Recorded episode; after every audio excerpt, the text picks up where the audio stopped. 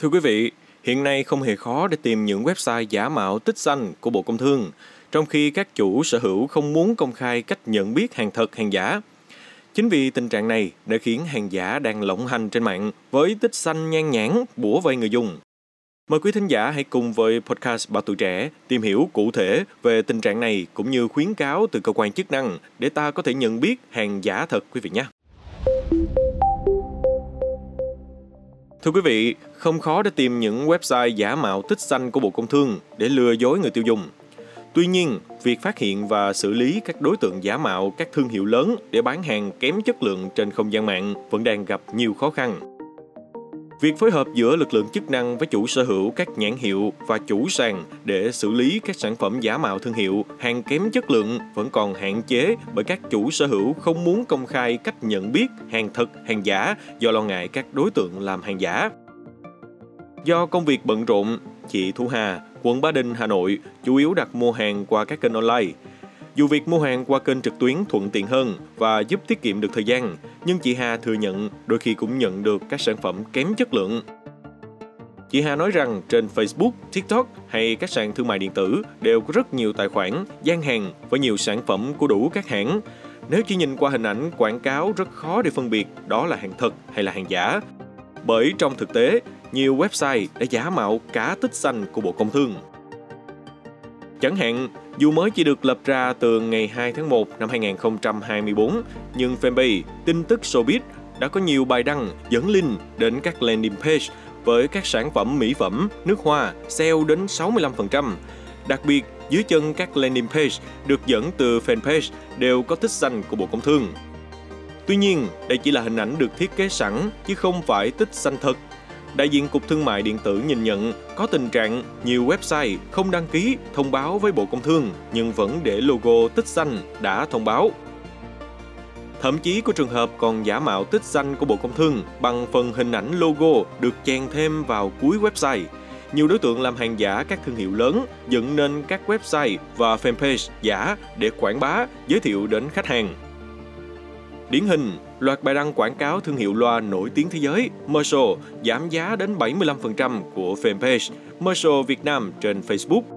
Nhiều bài đăng quảng cáo đạt hàng ngàn like, nhưng đây hoàn toàn là bài đăng quảng cáo sai sự thật bởi hãng này không có chính sách giảm giá như giới thiệu.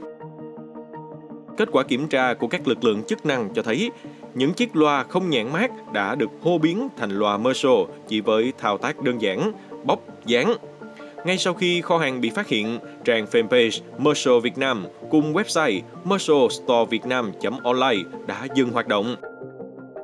Cục Quản lý thị trường Thành phố Hồ Chí Minh cho biết, qua tiếp nhận thông tin vi phạm, cơ quan này đã kiểm tra và phát hiện nhiều website có tình trạng không thông báo website thương mại điện tử bán hàng với cơ quan quản lý hoặc công bố không đầy đủ thông tin hàng hóa, sử dụng biểu tượng đã thông báo khi chưa được duyệt hoặc xác nhận của cơ quan chức năng. Theo Tổng cục Quản lý thị trường, khi trực tiếp kiểm tra các cơ sở kinh doanh quảng cáo hàng hóa trên một số website, cơ quan này đã phát hiện và thu giữ lượng lớn xe đạp điện với nhiều dấu hiệu vi phạm về tiêu chuẩn kỹ thuật cũng như quảng cáo sản phẩm. Trao đổi với tuổi trẻ, ông Trần Hữu Linh, Tổng cục trưởng Tổng cục Quản lý thị trường cho hay, có tình trạng các cửa hàng bán lẻ, bán buôn trả lại mặt bằng, chuyển mô hình kinh doanh từ truyền thống tới online. Kể cả chợ truyền thống đến trung tâm thương mại, livestream bán hàng ngày càng phổ biến. Trong đó nhiều cá nhân và đơn vị tổ chức bán hàng một nơi nhưng kho hàng một nẻo, thậm chí là vùng sâu, vùng xa, giáp biên. Ông Linh nói rằng dịch vụ vận chuyển quá thuận lợi, có thể chuyển hàng bất cứ đâu trên lãnh thổ Việt Nam rất dễ dàng, nên vô hình chung tiếp tay vận chuyển hàng cấm, hàng giả. Cũng theo ông Linh, rất khó để xác định người bán hàng, chất lượng hàng hóa cũng như việc xác minh thuế trên mạng. Trong khi đó, các đối tượng tạo ra các website giả mạo website chính hãng hoặc bán qua các trang thương mại điện tử ngày càng tinh vi và khó phát hiện. Do đó, số lượng các vụ việc được phát hiện, xử lý còn thấp. Đại diện Cục Thương mại Điện tử và Kinh tế số cũng cho rằng nhiều đối tượng chỉ tiếp nhận đặt online, bán hàng qua cộng tác viên, phân tán hàng hóa nhiều nơi và giao hàng với số lượng nhỏ lẻ hoặc website đăng nhiều sản phẩm nhưng chỉ nhận đơn hàng rồi đặt qua đơn vị khác để làm trung gian kiếm lời. Cũng có một số đơn vị tạo nhiều gian hàng tương tự nhau trên các sàn thương mại điện tử để cùng kinh doanh một số mặt hàng. Trong khi đó, khâu xác minh các đối tượng bán hàng qua các mạng xã hội không có hiện diện ở Việt Nam như Facebook, YouTube đều khó khăn. Vì vậy, sản phẩm mà khách hàng nhận được có thể là hàng giả, hàng nhái nhưng khó phát hiện. Vị này cũng thừa nhận việc phát hiện và xử lý vi phạm trên môi trường mạng gặp nhiều khó khăn do đa số người bán là cá nhân, các gian hàng, các trang mạng xã hội dễ dàng được tạo lập và đóng lại trong thời gian ngắn. Thông tin sản phẩm đăng tải trên mạng là hàng thật, nhưng khi người tiêu dùng nhận được sản phẩm có thể là hàng giả.